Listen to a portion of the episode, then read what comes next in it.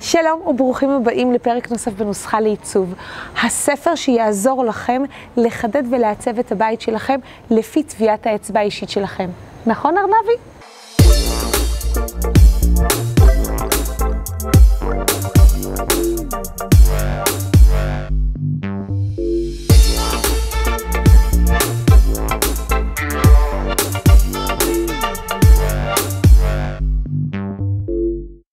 האם אנחנו יודעים כמה אחסון אנחנו באמת צריכים בבית?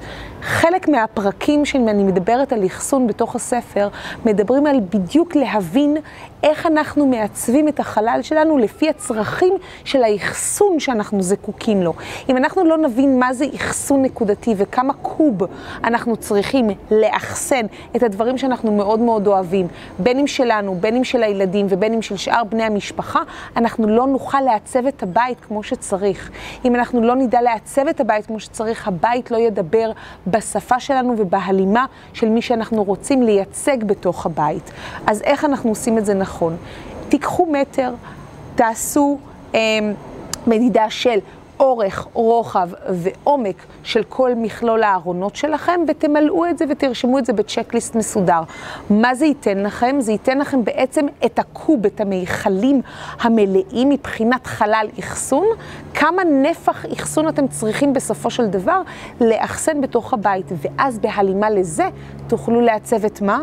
את נקודות האחסון היהודיות, שהן יכולות להיות הבגדים, החפצים, הנעליים, הארונות, חורף, קיץ, סתיו, אביב, ילדים, הדברים הנחמדים אולי בשביל הכלב והחתול, כל הדברים הנוספים שאנחנו משתמשים לפסח, לראש השנה, אולי כיסאות לארח את החברים בשישי שבת.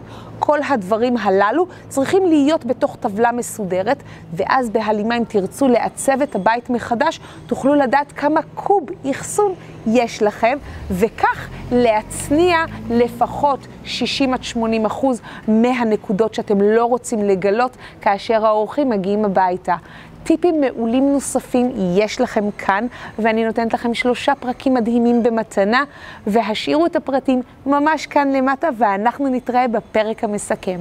ביי!